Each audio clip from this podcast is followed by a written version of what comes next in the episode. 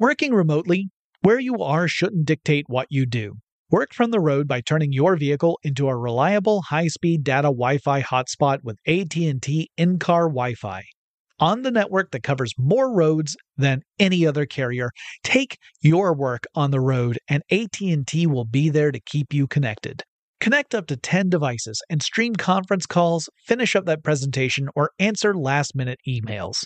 Why wait? Go to att.com slash in-car Wi-Fi today for free trial eligibility. Based on independent third-party data, number of devices varies by manufacturer. Always pay careful attention to the road and don't drive distracted. Wi-Fi hotspot intended for passenger use only when vehicle is in operation. Compatible device and vehicle required. When you think about the future, what kind of technology do you envision? Whatever the future holds, artificial intelligence will undoubtedly be at the heart of it all. Join Graham Class as he hosts season two of Technically Speaking, an Intel podcast, and hear from the minds transforming healthcare, retail, entertainment, personal computing, and more with the help of AI. Tune in every other Tuesday and explore the latest technology that's changing our world today and creating a more accessible tomorrow. Listen to Technically Speaking, an Intel podcast on the iHeartRadio app, Apple Podcasts, or wherever you get your podcasts.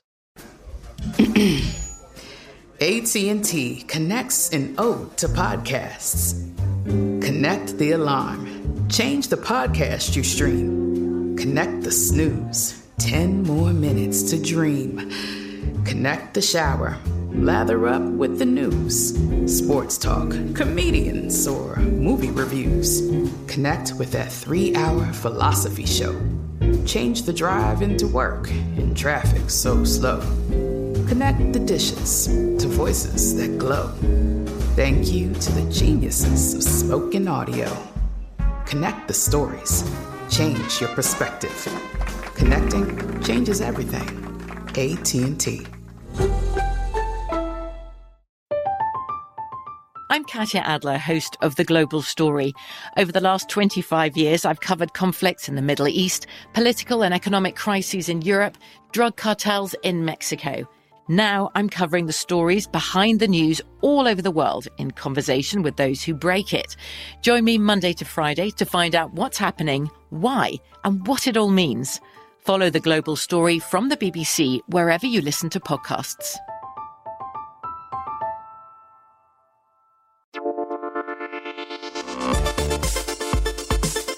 Welcome to Tech Stuff, a production from iHeartRadio.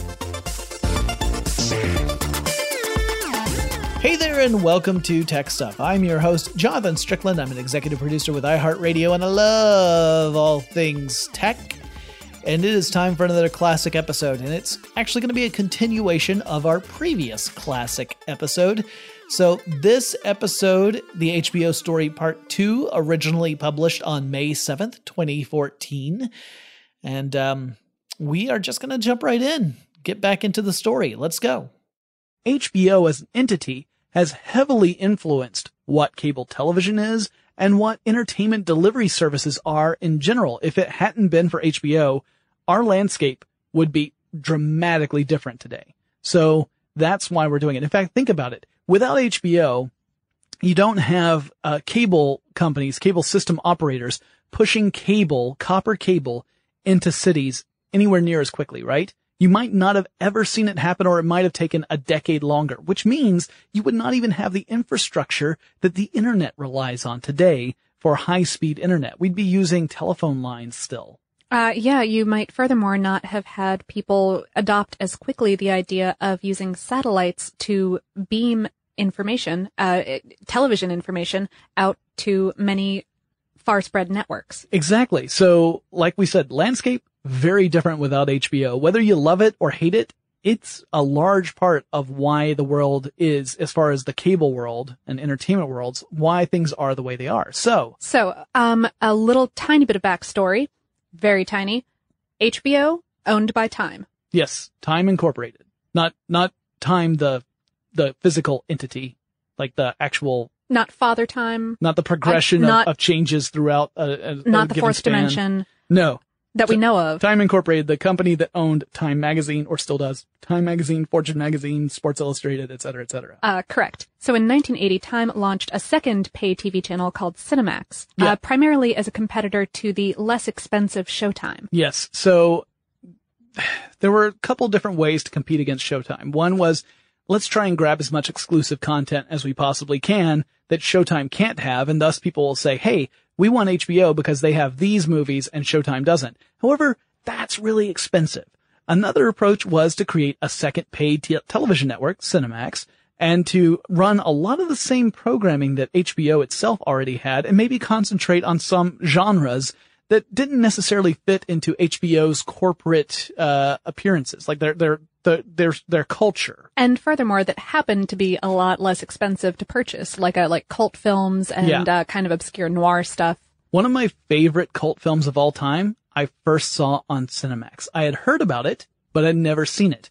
And that film, of course, is the brilliant movie Shock Treatment, the not a sequel, not a prequel, but an equal to the Rocky Horror Picture Show. And that's how I saw it. I, the first time I ever experienced it, it was shown on Cinemax because it fit into that realm of the Cinemax movie where it were, th there were some of these kind of cult classic schlocky sort of cheap movies to, to license, but they still had their audience. So this approach did not come without criticism, specifically from Viacom, which was the parent company of Showtime. They said that Cinemax was being offered at below cost. In other words, HBO was suffering a loss to run Cinemax just so that they could undercut Showtime. Uh, now, if you remember, Showtime kind of, uh, Viacom also did this thing in the last episode we talked about where Show, Viacom ended up They buying kind of aggressively undercut. HBO. HBO. They, they essentially muscled HBO out of entire markets because they made this exclusive agreement with uh the the largest cable provider in the United States at that time. So there's a little bit of a of a war going on. Yeah, here. a little bit of a uh, oh yeah. So yeah, that's that's kind of the technical term. But Cinemax, you know, starts doing pretty well, and also in 1980, HBO has an affiliate in every single state in the United States. Now, if you listen to our last episode, you realize that's a big deal. This is the first time that any channel has been able to do that. And it is because they're using this satellite delivery system where the various cable operators across the United States have the receiver uh, dishes that bring in the signal and then they can distribute it to their customers. So now there's an affiliate in every state. Remember, it started off just in Wilkes-Barre, Pennsylvania. Then it spread through most of Pennsylvania, then to New York, and then finally started to creep out into the rest of the United States. So big moment for HBO. Uh, all of this is allowing them to have a pretty incredible profit, considering that they only hit profitability a year or two previously. Right. Um. They they their profits have grown eighty percent from 1978 to 1980. Yeah, which again, understandable because now they're they're available in way more markets. So Right. the company is experiencing astronomical growth at this point. Cause, cause once the cable operators decide, yes, we will carry HBO, that gives HBO the chance to target new customer bases that they had no access to before. Oh, sure. Um, and they're, as a result, able to offer their employees some pretty ridiculous benefits. Yeah. Um, it, it kind of, the, the stories that I've read about it at the time remind me a little bit of what happened after the Facebook boom. Right. Um, and, and just that, that tiny free, freewheeling startup culture that turned into this very large, very freewheeling startup culture. It reminds me a lot of what uh, Google attempts to continue to push Sure. at the Googleplex. And of course, anyone who's worked in one of the satellite offices of Google probably is very familiar with what things, what, what's available at the Googleplex versus what's available in some of those satellite offices. So there was also some tension between, say, HBO and the folks over at Time. Keep in mind that at this point, they're still all working in the same building. They're working in Time Incorporated's headquarters. And so you had sort of these freewheeling young guys, uh, who are running HBO who are having parties all the time. They said that essentially the, the motto at HBO was work, work, work, party, party, party. And, uh, and so, you know, any excuse to get together and have a big dinner and, uh, you know, they were still getting stuff done, but they also took a lot of time and, and developed this camaraderie. There's still some tension actually within the company itself because a very different culture existed between Time Incorporated employees and HBO. Now, in 1981, Showtime makes a big move, which you could argue at the time was mostly posturing. uh, they decided to go to a full 24 hour schedule. Uh, right, because uh, if you remember from our last episode, again, at the time, these cable stations would sign off at a certain point every night. yeah, like after midnight, they'd say, all right, time, time to go to bed because we don't have anything else we can show you. So Showtime goes to 24 hours, not necessarily being able to support that with enough content so that they're not incredibly repetitive. Uh, but HBO, not to be outdone, follows suit. So later on in 1981, they also become 24 hour. Uh, and so you, anytime you wanted to turn on HBO, if it's three in the morning, you could turn on HBO and something would be playing. Uh, and then they end up also hitting the big time on one of those pre-buy movies we talked about. Now this is where HBO puts in money in the pre-production phase for mo- a movie, and in return they get exclusive rights to show that movie on HBO for a certain length of time. And in this case, they hit the jackpot. Now, it's not a movie that uh, uh, I think a lot of people are, are going to be rip roaring excited about, but it was a, a critically acclaimed success. It was on Golden Pond. Yeah, it won uh, multiple Academy Awards. Yep. So this exclusivity was a big deal. It was a movie that people had heard about. They knew that it was award winning and HBO was the only place you could see it outside of the theater. Now keep in mind, this is before the home video craze starts. Like this is really before the VCR has taken off. So HBO exclusivity in this case was really important. Now, they started moving to these output deals, which is when a pay TV service agrees to take on all the movies made by a certain studio over a certain time span. Again, tends to be kind of a grab bag situation. You might get a few big hits. You might have some mediocre films in there that, you know, some people care about, but most people don't. And you could have some outright flops. So a little bit of a risky situation. There's also this idea of a multi-year agreement, which HBO would agree to pick up a certain number of films a studio would produce over a given period of time, but have a little bit more say, in which in- right. ones. Mhm. Like, you made, we want 20 movies that you guys are going to make over the course of the next five years. But we get to pick them. Yeah. So once the five year period starts coming up, you're like, well, now Yeah, we'll take that one. we're, that one. we're and that one. stuck. Okay. Yeah, but, but we got to be choosy at the beginning. Uh, either way, these exclusivity deals were really, really expensive.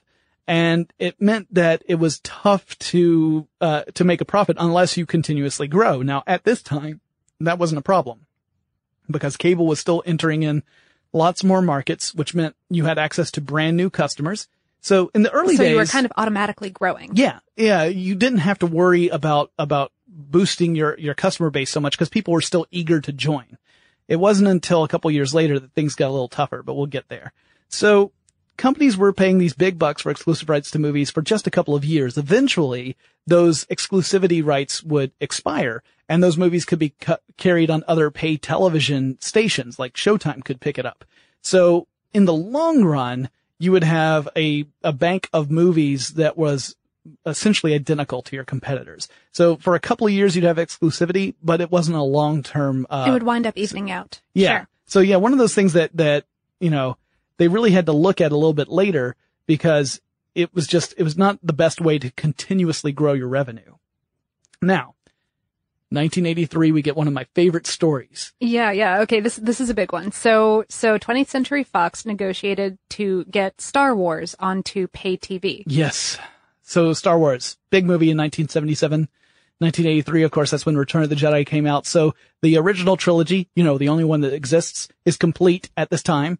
And Star Wars itself, the movie that started it all, uh, the second big blockbuster following Jaws from 1975, is available to go onto pay TV. However, it's not an exclusive deal. This is something right. They they negotiate to put it on every pay, pay TV. television station essentially. So Showtime's going to get it, HBO's going to get it. Now normally the way these channels like to try and and position the big ticket items that they get is to wait and put it out on uh prime time, preferably like 8 p.m. Yeah, Friday, Saturday, Sunday night, uh, Yeah. S- Sunday night probably preferably to to really get all of the home viewers in. Right. So you would, you know, and when the weekend would come around, 8 p.m., that's when you could be guaranteed that that was when the biggest movies were going to be uh, uh, showcased on these pay television stations. However, Star Wars was such a big deal, being that summer blockbuster, that both Showtime and HBO wanted to uh, make sure they took advantage of it and did not allow the other channel to show it before they did. So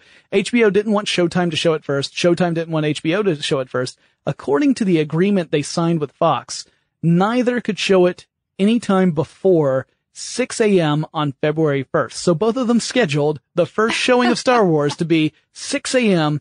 February 1st, even knowing that that's not an ideal time for their customers. At all, They just didn't want the other one to get the scoop. And HBO went a step further.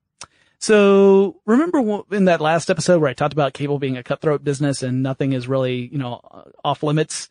That includes bribery.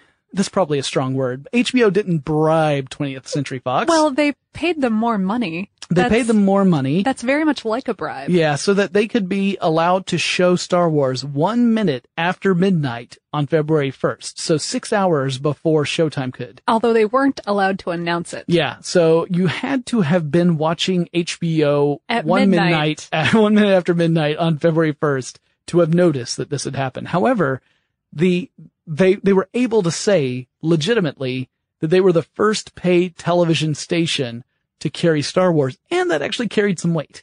There were people who said, wait a minute, why is HBO showing it before Showtime? I should have HBO, not Showtime, despite the fact that we're talking about a six hour window when most people wouldn't be watching television anyway. Um, that, that part didn't matter. So very interesting, uh, that this battle happened. It was another expensive battle, but an important one. As we all know, Star Wars, one of the most important pieces of art created in the history. There's like the Mona Lisa, Star Wars, David. That's the order it goes in. So 1983 also was the year when another amazing piece of art premiered on HBO, an original program aimed at children. Uh, yeah, Jim Henson's Fraggle Rock. Yep, down in Fraggle Rock. So I was a huge Fraggle Rock fan. Me back too. In, back in the day. Me too. Um, they actually came to Dragon Con and we covered the Dragon Con parade. Uh, we actually shot this coverage, me and Ben Bowlin and Lauren, you were there and Yeah. we did it like Macy's Thanksgiving Day parade style. it never, it never saw the light of day, probably because Uh. there were long stretches where nothing was happening. Oh, we, we, we haven't had anyone had time to, uh, Edit the whole thing. oh, right, right. It was a really long, It was very long, yeah, but, but, uh, the but Fraggles were in it. they, they were in it and there is a photo gallery that I did. I, I was running a still camera, uh, through the parade and so, and, and she, she waved at me. Yeah. I got choked up. Yeah. I got choked up watching the Fraggles. I mean, I, I'm not, I'm not embarrassed to admit it. The Fraggles meant a lot to me. I'm getting a little teary right now, in fact. All right. Well, that was, uh, the first segment of HBO story part two. Uh, we've got more chapters here than Game of Thrones, I think. I guess we'll find out. But first, let's take a quick break. Working remotely, where you are shouldn't dictate what you do. Work from the road by turning your vehicle into a reliable high-speed data Wi-Fi hotspot with AT&T in-car Wi-Fi. On the network that covers more roads than any other carrier, take your work on the road and AT&T will be there to keep you connected. Connect up to 10 devices and stream conference calls, finish up that presentation, or answer last-minute emails. Why wait? Go to att.com slash in-car Wi-Fi today for free trial eligibility. Based on independent third-party data, number of devices varies by manufacturer. Always pay careful attention to the road and don't drive distracted. Wi-Fi hotspot intended for passenger use only when vehicle is in operation. Compatible device and vehicle required. I'm Katya Adler, host of The Global Story. Over the last 25 years, I've covered conflicts in the Middle East, political and economic crises in Europe, drug cartels in Mexico. Now I'm covering the stories behind the news all over the world in conversation with those who break it. Join me Monday to Friday to find out what's happening, why, and what it all means. Follow The Global Story from the BBC wherever you listen to podcasts. When you think about the future, what kind of technology do you envision? Whatever the future holds, artificial intelligence will undoubtedly be at the heart of it all. Join Graham Class as he hosts season two of Technically Speaking, an Intel podcast from Ruby Studio in partnership with Intel. Explore the future of technology that's rapidly evolving our world today with the help of AI. There is still so much work and research needed to fully understand the power and potential of AI and Intel is at the forefront of implementing AI and revolutionary technology that's changing the world we live in for the better. In each episode, Graham interviews the minds transforming medicine and healthcare, retail, entertainment, personal computing, and more while pioneering new uses for AI in these spaces. Tune in every other Tuesday and explore the latest technology that's changing our world today and creating a more accessible tomorrow. Listen to Technically Speaking, an Intel podcast on the iHeartRadio app, Apple Podcasts, or wherever you get your podcasts. The wait is almost over. Get ready for the 2024 NFL season as the full schedule is announced. Every rivalry, every rematch, every rookie debut, every game revealed. The 2024 NFL schedule release, presented by Verizon, coming in May. Live on NFL Network, ESPN2, and streaming on NFL Plus. Terms and conditions apply to NFL Plus. Visit NFL.com slash schedule release to learn more. Now, Jim Henson had already had a relationship with HBO. HBO had produced a couple of years earlier a Christmas special, Emmett Otter's Jug Band Christmas. Oh, right. So now Jim Henson had the, the freedom to create this entire children's series, which lasted five seasons. And it ended up, uh, being a big success. It was one of the few breakaway successes of children's programming on HBO. A lot of the other programming, uh, people liked the idea of, but no one ever bothered to watch. So Fraggle Rock was not among that. That was an incredibly popular show. In fact, so popular that HBO would end up making, uh, other versions of Fraggle Rock for uh, other countries, and some of them would have their own version of Doc and Sprocket. Uh, that wouldn't necessarily be called Doc and Sprocket, and they would be different people. Like, like I think in England it was like a lighthouse keeper who was really crabby. Uh, but anyway, they it would also be dubbed into different languages, so everyone Uh-huh. had their own version of Fraggle Rock uh, which was kind of cool. It wasn't just a, a, you know, it wasn't just switching out the soundtrack. It was actually tailor made to these nations. And another series that premiered that year, and I remember this series too, was not necessarily the news, which was kind of a news parody sketch comedy show. It was the, the news thing was kind of the, the conceit, the, the bookends for these various sketches that may or may not be very loosely connected. Uh, right, and it was Conan O'Brien's very first television writing gig. Yep. Also, uh, not consistently very good, but, but one of the examples of HBO getting into original programming, which is again, they started looking at how to differentiate themselves from the showtimes of the world. And these exclusivity deals, like we said, could be really, really expensive. So maybe making original programming would have been a better approach. Now they learned that making good original programming is very tricky. It might not be expensive, but it's very hard to do. And that getting people to pay attention is also sometimes tricky. Right, yeah. Sometimes they would make an amazing show that the critics loved and nobody watched. We will talk about several of those in our third episode. But meanwhile, in 1984, 12 years after its inception, HBO finally got their own offices. Yeah, they moved over into a building on 42nd Avenue and it had the nickname the Flash Cube. All right, kids.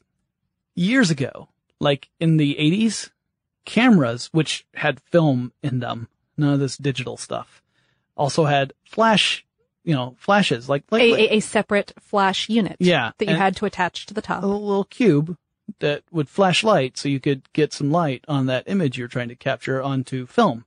Uh, that's why it was called the flash cube because the building looked like one. So this building that looked like something you've never seen looked exactly like it. It just, just like that thing. So now you had a, a building where the actual departments could all sit together. The, the divisions were no longer divided. They could all be in a cohesive unit. So that amazing camaraderie they had developed back at Time Incorporated when they had this kind of startup mentality went away. Was completely ruined. Yeah, suddenly they were physically closer and yet emotionally so distant. um, it turned out that HBO was starting to become more of a business, less of this kind of startup entrepreneur approach. And, uh, It had more of a, of a corporate structure. yeah. And it also was when HBO started to notice that growing as a business was going to get very difficult. They did what was called hitting the wall. The wall in this case was saturation. You had a saturation point where cable had pretty much entered all the markets it was going to go into. So that meant that you no longer could expect to suddenly have access to 20,000 new subscribers, potential new subscribers, because uh, someone finally built the infrastructure out to this one region. Now all the regions pretty much had cable, so there were not going to be any of these these gift baskets of potential customers just arriving at HBO. They were going to have to work for it. And also on top of that, they had a churn rate going on, right? So churn rate is when you lose a certain number of uh, of customers over a course of a, a general amount of time. So theirs was about two percent per month back in, in 1984. Uh, which means that in order to just stay even, you have to grow by 2%. Right. To, to just maintain the same number of customers from the beginning of the month to the end of the month. If you want to grow beyond that, then obviously you have to get more than 2% new customers to replace the 2% who, who left. Now, some of the people who left, they left because they were relocating and eventually maybe they come back. But some of them were just saying, Oh, I don't want to have this expense anymore. So you had to convince them, Hey, we're worth the money. Or you had to convince new people, Hey, we're worth the money. And now there were fewer new people to get access to. So this was a very scary time at HBO. You had this young company that had been used to this incredible growth suddenly realizing, oh, things are not going to be as easy anymore. We're not going to have this essentially blank check that we can hand out for these exclusivity deals. We're not going to have this, this endless line of new customers coming in through the door. What are we going to do? And in fact, one of the first things they had to do uh, was lay off about 125 employees, which was the first time in HBO's history that people had been let go like that. Uh, also around the same time, the VCR became a thing. Ooh, and that was a boy. Talk about a a, a big uh, bite out of the business. So keep in mind, remember, this is the time when HBO their main purpose was to create a way for people to watch these movies that were uncut and uncensored that wouldn't be carried on broadcast television. But now with the birth of the VCR and the growth of the home video market where you could go to a rental store and rent a movie, you could get access to all sorts of movies beyond the what we'll call the playlist that HBO had access to. Remember, HBO's paying licensing fees to be able to show these movies. So they don't have licenses for every movie. They have to pick and choose. And sometimes they, they pick before they even know what the movie's going to be like. And sometimes they lose out on that. Oh, sure. And, and they can only air so many things at a time. They can only pay to keep so many things on the air at a single time. And whatever they happen to have might not be what you feel like watching. Yeah. Once, uh, once stores started carrying uh, rentable VHS tapes, it, it was, I mean, for, for, for younger listeners, I mean, like I have a hard time imagining this and I remember VHS tapes. I remember all of that Mm-hmm. Yeah. very clearly. And, and it still sounds crazy to me that you, that there was a time when you couldn't just watch whatever you wanted. Yeah. No, you would go into the store and you would hope that that one copy of Young Einstein was still available. Cause you know what a breakaway hit that was. Um, Hey, that was an important film. hey, Yahoo Serious, one of my heroes. Okay. I'm not, don't take anything away from the serious, but yeah, the, just, just the fact that you go into the store, you know, and hope that the thing is, the movie that you want is there. There was an illusion that you had a, a more choice with the home video market. Now, the truth was dependent upon how many uh, copies of a certain movie the rental store had and how big a customer base it had. Cause there might be some movies that, unless you just lucked out, were constantly being checked out. So, so it seemed so- like so you even had the if, choice. even if Blockbuster had 30 copies of whatever it was, Yeah. they might all be gone. Right. Yeah. So, so hypothetically, you had a much larger choice, but in practice, it may or may not have happened. And either way, it was probably more than just Beastmaster over and over and yes. over again. Yeah. HBO started getting the, there was a joke that HBO actually stood for, uh, hey, Beastmaster's on. Um, yeah, that, that was, uh, the, that was again a, a comment about the repeats, uh, and, uh, which were the movies that had been shown multiple times within a certain licensing period and returns, which were movies that were still under license, but had been pulled out of the circulation of movies shown on HBO and then reinserted later on. So, you know, HBO licensed out these movies and those licenses were very specific. They would say, you can show this movie X number of times and during these times of day. Mm-hmm. Like it, they were very, the way you had to program an HBO schedule was dependent upon these licenses. Cause some of them were like, okay, we don't want you showing this, this movie before 6 p.m. Well, then they would have to plan that out, you know, before 6 p.m. And, Also, or I'm after sure that midnight. I'm sure that FCC regulations and stuff like that would prevent some content from being shown uh, Yeah. during. HBO specifically uh, policed themselves and put they they would not allow anything that was uh, R rated to go on uh, before 8 p.m. So it had to be after 8 p.m. to to go on to HBO.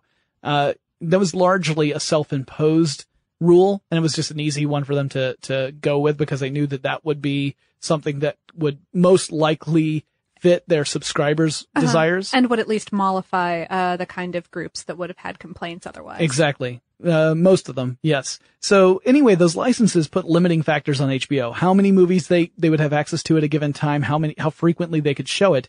But then HBO also had this model, this business model where the idea was we're going to get this pool of movies. We're going to make a schedule where we're going to show these movies at different times on different days so that our customers can look at the schedule and say, Oh, the movie I want to see is going to be on at 6 p.m. on Wednesday. I'll make sure to watch it on Wednesday at 6 p.m. But instead, what they found out was that people were treating HBO like it was a television channel. That's ridiculous. Yeah. well, I mean, you know, once again, once VCRs entered the picture and they could just record something. Yeah. It didn't matter so much about when it was on, but they, they, they like to, And also, yeah, someone would just turn on the TV and just be like, oh, what's on right now? Okay. yeah. Oh, it's Beastmaster again. Yeah. See, that was the problem was that people were not treating it like the way the, the company had thought of the service. And we, like a we- movie theater. We've, Right. Yeah, exactly. We've seen this happen in other industries, right? We've seen it where someone creates a service, let's say Twitter, great example. Someone creates a service and they have in their mind the way the service is going to be used by the customers. And But the then- customers go, oh, this great thing for this entirely different purpose. And Exactly. just run with it. And so if you're a good company, you move with the customers and you don't try and force them into a model that they don't want because otherwise your, your business suffers. So HBO started seeing, oh, we're going to have to think of some other way to change up our programming so that we don't have the same, you know, list of movies showing so frequently because we're going to end up driving customers away and we're already having to deal with this churn issue and the saturation issue. Mm-hmm. So all of these factors were going into HBO and, and the executives' minds thinking, all right, we gotta, we gotta think of a new way of approaching content. Uh, meanwhile, uh, Michael Fuchs, who we had talked about in the last episode, who had come over from a, a talent agency and had joined HBO, he becomes the head of HBO. He replaced Frank Biondi, who had pretty much been forced out. He had made a really expensive licensing agreement with Columbia Pictures. Uh, there was a little movie called Ghostbusters that nearly Ah. broke the bank for HBO. Yeah. We're talking like millions of dollars, like $40 million just to have this one movie, because they, they had agreed beforehand, before knowing what this was going to be, and there was no cap on how much they could spend. So that deal pretty much meant Although- the end for Biondi. Yeah. Well, that, that was, that was the first place that I saw Ghostbusters. So G- Wow. I saw it in the theater. Opening day. The librarian what, scared me. what are we in 1984? I was two. We've got more to say about this chapter in HBO's history, but before we get to that, let's take another quick break. Working remotely, where you are shouldn't dictate what you do. Work from the road by turning your vehicle into a reliable high-speed data Wi-Fi hotspot with AT&T in-car Wi-Fi. On the network that covers more roads than any other carrier, take your work on the road and AT&T will be there to keep you connected. Connect up to 10 devices and stream conference calls, finish up that presentation, or answer last-minute emails. Why wait? Go to att.com slash in-car Wi-Fi today for free trial eligibility. Based on independent third-party data, number of devices varies by manufacturer. Always pay careful attention to the road and don't drive distracted. Wi-Fi hotspot intended for passenger use only when vehicle is in operation. Compatible device and vehicle required. From BBC Radio 4, Britain's biggest paranormal podcast is going on a road trip. I thought in that moment, oh my God, we've summoned something from this board. This is Uncanny USA. He says, Somebody's in the house. And I screamed. Listen to Uncanny USA wherever you get your BBC podcasts, if you dare.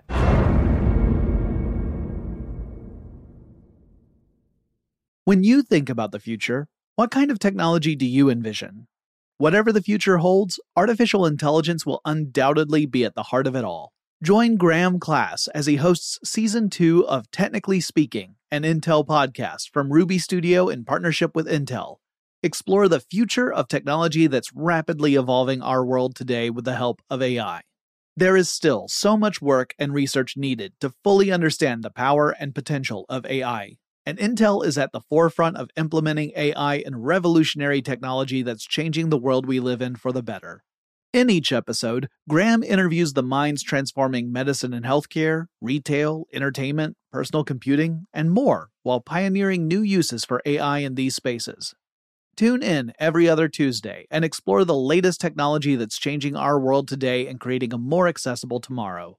Listen to Technically Speaking, an Intel podcast on the iHeartRadio app, Apple Podcasts, or wherever you get your podcasts. The wait is almost over. Get ready for the 2024 NFL season as the full schedule is announced. Every rivalry, every rematch, every rookie debut, every game revealed. The 2024 NFL schedule release, presented by Verizon, coming in May. Live on NFL Network, ESPN2, and streaming on NFL Plus. Terms and conditions apply to NFL Plus. Visit NFL.com slash schedule release to learn more. All right, we're up to 1985. And that's when HBO decided to launch a big summer advertising campaign. Now they they saw that the wall had hit. They saw the saturation and churn issue. They saw the exclusivity issue and they thought, how can we attract more customers so that we can continue to grow?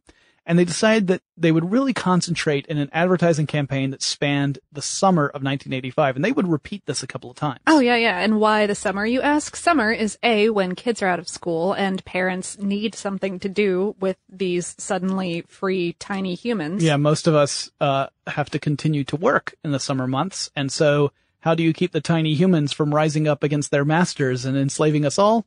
Get HBO. Furthermore, as most of us know, summer is when many television shows are in reruns. Uh, all of the all of the really big primary prime time sort of things Yeah. are broken Yeah. for the summer. Yeah, broadcast television is is tends to be pretty pretty barren over the summer. Like you're either watching reruns or stuff you just don't care about. Especially back in those days. Yeah. These days it's changing a little Yeah, bit. it's a little but- bit. It's a little bit now where you can get uh, interesting programming. Yeah, all year. Especially now that you have shows that are dividing their seasons up into season Which five point drives one me and five point. crazy. Breaking Bad. You don't don't perpetuate the Breaking Bad problem. I mean, Breaking Bad, great show, but you know, splitting up your seasons. Ooh, bad Breaking Bad. Bad. All right. But at So, any rate, Anyway, yeah, HBO decided, hey, we, we can take this opportunity to really grab this, this audience that doesn't yet subscribe to HBO. So what they did was they sent ads through direct mail and they also did telemarketing. They called people, cold calling people to convince them to uh, sign up. And uh, as irritating as it was, It was worked. effective, yeah. They sent 640 million ads to folks between 1985 and 1992. 640 million. Twice the population of the United States. they they also did start investing more in original programming. Yes. Um and and you know s- sports was something that they had been doing since the beginning. Yep, that was one of the. You, you remember the two things you could watch on HBO when it premiered was uh, a movie uh, that that was about logging and a hockey game. So sports had always been part of HBO. Also, stand-up comedy specials had been a part of HBO since the early days. Oh yeah, yeah, uh, those really great old Robin Williams or Richard Pryor specials. Steve Martin had a Mhm. good one too. Yeah, you had a bunch of people who were the the kind of the the the loudest voices of comedy in the 70s and 80s. George Carlin, another Oh, one. yeah, yeah. Some amazing comedians who would get their HBO special. And even to this day, you'll hear comedians talk about you know, feeling like they made it when they got an HBO special. Like Mhm. that, that was like a mark of success. You know, that's when you know you've, you've arrived. So they continued to do that. So stand-up comedy also big. They also ended up backing several documentary series. They ended up creating several series, including a brand called America Undercover. There are several documentaries in that series. And, uh, that helped d- differentiate them again more from the showtimes in the world. Now keep in mind, Showtime at this point, not really getting into original programming that much. They were still very much dependent upon the uncut, uncensored versions of movies. HBO was trying to kind of break away from that a little bit while still having movies on the channel, but trying to differentiate themselves by adding variety that you could not get anywhere else. Uh, right, right. It's a little bit, if you remember from our cable provider and streaming media discussion, or, I mean, if you pay attention to the internet these days, a, Yeah. li- a little bit of, uh, what, what Netflix is doing to kind of try to move itself forward in front of Yeah. channels like HBO. In fact, if HBO had not done this, we would not have a Netflix. Absolutely And we certainly wouldn't have a Netflix that's making its own content. Same Mhm. thing with Hulu, same thing with Amazon. Yeah. The, the reason why they're able to make their own content, why that's a viable choice is because HBO tried it and made it work. Yeah. Now, not everything HBO did with the independent, uh, stuff that they did, the original programming stuff worked. And we'll talk a lot about some of both the successes and the failures.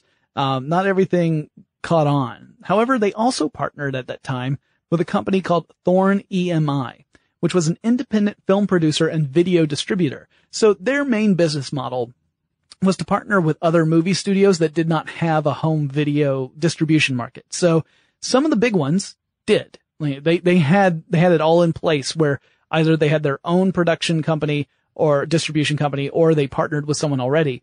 Uh, Thorn EMI would, would partner with lots of smaller, smaller, uh, distribution companies. So they ended up getting a lot of, um, well, those cheap action movies, you know, the ones that starred internet darling, uh, Chuck Norris. Those were big ones. Uh-huh. But, uh, the following year, 1986, Cannon Pictures bought out, uh, Thorn EMI's interest. So HBO and Thorn EMI had, uh, um, HBO and Thorn EMI had partnered together. Cannon Pictures comes in, buys out Thorn EMI, but still partners with HBO and it becomes HBO slash Cannon Video. And again, most of the movies, low budget action films, awesome movies, not taking anything away from them. Uh, by 1987, HBO Cannon ends up being renamed HBO Video. Short time later, it changes names again to HBO Entertainment. And, uh, they had a few successes, but really it was touch and go for a while. It wouldn't be until HBO original programming really took off in the 90s when HBO Entertainment had it made. Mhm. Because now they became the distribution for HBO originals that everybody wanted to have. Uh, right. But at the time, it was really just scraping by. Yeah. Moving on to 1986, that's when HBO established HBO Showcase, which was an actual production company. So they'd already moved into distribution and they had a production company over uh, on the West Coast in Los Angeles called HBO Pictures. But now they wanted to create another production company on the East Coast. So this one was based in New York. And the idea was to make grittier, more, you know, kind of realistic or hard hitting uh, movies than HBO Pictures was known for. So their first picture was about a KGB agent who was involved in a big CIA operation. This was actually a true story about uh, Yuri Nosenko. So they they were going kind of this this hard gritty route and in general people said it felt more like HBO whereas the stuff from HBO Pictures felt a little more you know uh, glossy and glitzy certainly had bigger budgets uh, had access to bigger names so you saw more uh, movie stars in HBO Pictures productions but uh, the HBO showcase would be the kind of more down to earth stuff so both of these would eventually merge together and become HBO Films. And Colin Callender, who had been the head of HBO Showcase, became the head of this whole department. I'm sure there were some grumblings on both sides. I'm sure the, the, the showcase folks were thinking, you know, "Ah, they get all the money and they get, all, they get access to all that talent. Whereas the pictures folks were probably thinking, they have this crazy reputation, which we should have because look at what we're doing. So So everyone get together and play nice. yeah. Uh, fortunately, they were separated by the rest of the United States, with one being in L- L.A. and the other being in New York. So I think they could, they were insulated enough where it wasn't too much of a problem. Also, in 1986, now this is another big moment in HBO history because it, it established a practice that ended up becoming an industry-wide standard. Mm-hmm. It's another reason why we really wanted to talk about HBO at length because so many of the things they did influenced multiple industries. In this case, they began to scramble or encode signals full time for those satellite signals. Now, if you listen to the first episode, you learned about HBO using uplinks to send a signal up to a satellite, which used transponders leased by HBO to amplify the signal, send it back down to downlinks across the nation to cable providers. Mhm, because it's spread out over the entirety of North America. And at this point, the cost of purchasing a satellite dish for yourself had lowered to the point where, where common families could purchase one if they wanted. Yeah, if they if they saved up. I mean, even back when it was still tens of thousands of dollars, you had a few crazy people with lots of money buying these things because the signals weren't scrambled. The signals were clear. Yeah, So- yeah. So, so once you bought in, what I mean, for for the purchase price of that satellite dish, you could watch whatever you wanted to. absolutely free. And so pay TV stations didn't like this because you didn't have to subscribe to cable at all. Cable companies didn't like it because you didn't have to subscribe to cable at all. You just had this dish, which at the time was enormous. Uh, this was before they had developed the, the, uh, dishes that are more common these days. This is when, if you remember back in the 80s, the enormous satellite dishes that might be out in front of someone's yard or in the backyard.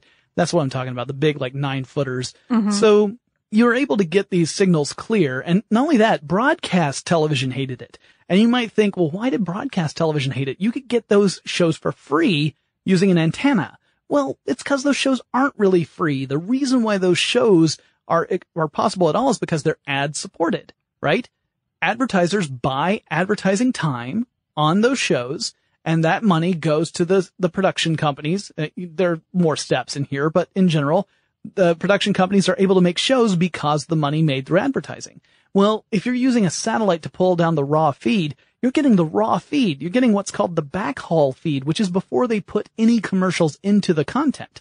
So you were getting commercial free content from all the different providers, something that broadcast and cable stations and cable providers all hated.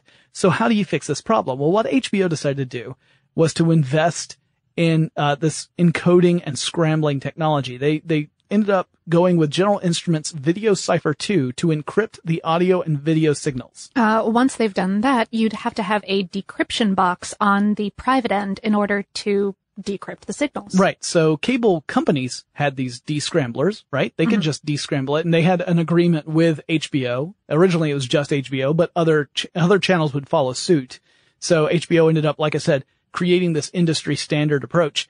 So the cable providers would all have these descramblers and as a private citizen, you could get a descrambler. But uh, it wouldn't necessarily work. You'd have to pay HBO to have access. You could actually go out and buy chips that would decrypt things for you.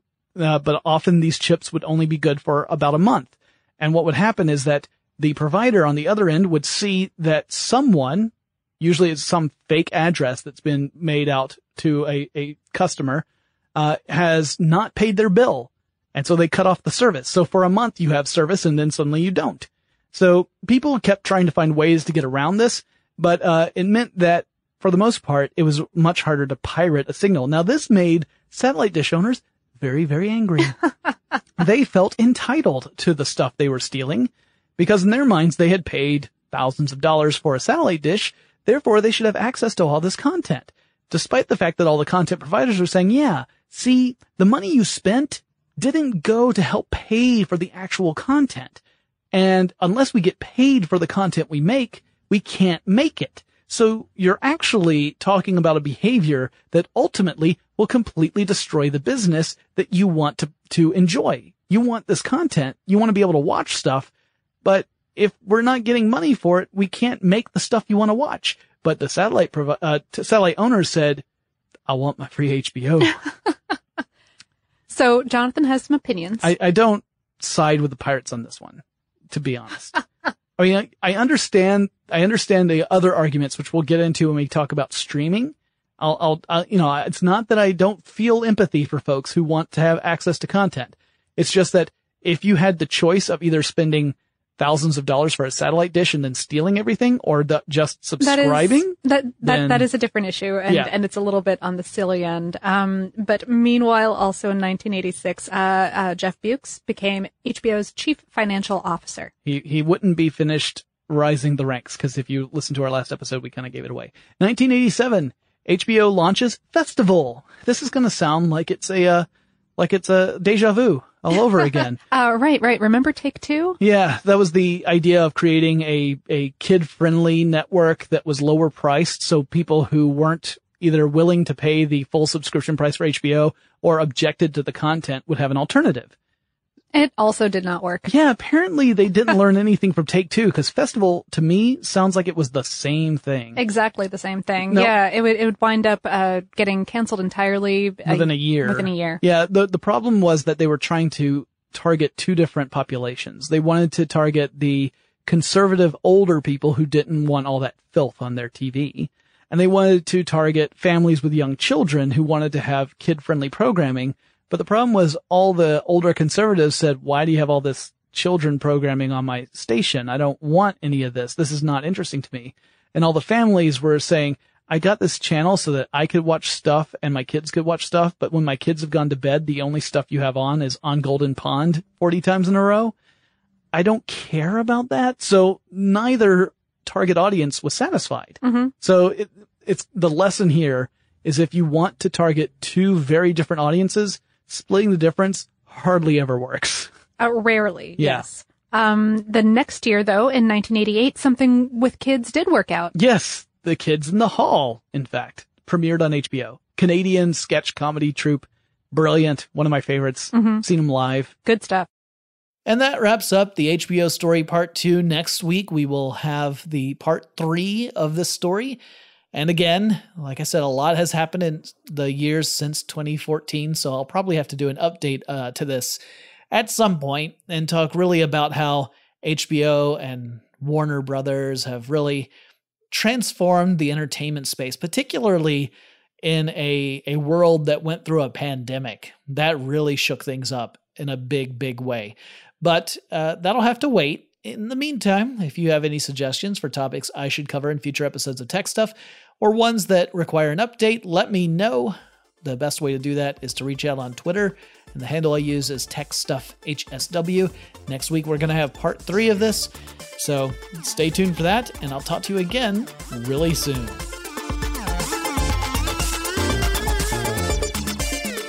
Tech Stuff is an iHeartRadio production. For more podcasts from iHeartRadio, visit the iHeartRadio app, Apple Podcasts, or wherever you listen to your favorite shows.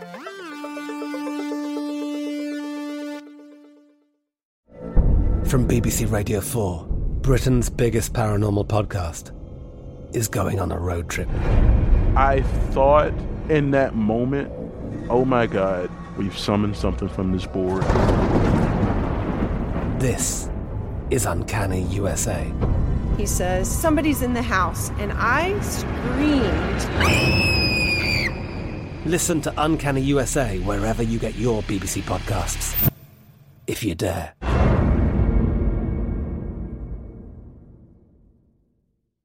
Wait is almost over. Get ready for the 2024 NFL season as the full schedule is announced. Every rivalry, every rematch, every rookie debut, every game revealed. The 2024 NFL schedule release, presented by Verizon, coming in May. Live on NFL Network, E ESPN2, and streaming on NFL Plus. Terms and conditions apply to NFL Plus. Visit NFL.com slash schedule release to learn more. Open a limited time 11 month certificate at Kemba Financial Credit Union. At 5.25% APY, it's more than triple the national average, plus, it's a safe and secure way to grow your money. Visit your local branch or kemba.org slash CD for details. Offer expires May 31st, 2024. APY equals annual percentage yield. Restrictions apply. $500 minimum and $250,000 maximum deposit. Advantage status required. Comparison based on bank rate average. Federally insured by NCUA. Xumo Play is your destination for endless entertainment. With a diverse lineup of 350 plus live channels, movies, and full TV series, you'll easily find something to watch right away. And the best part? It's all free. Love music? Get lost in the 90s with iHeart 90s, dance away with hip hop beats, and more on the iHeartRadio music channels. No logins, no signups, no accounts, no hassle. So what are you waiting for? Start streaming at play.xumo.com or download from the app and Google Play stores today. All you can stream with Xumo Play.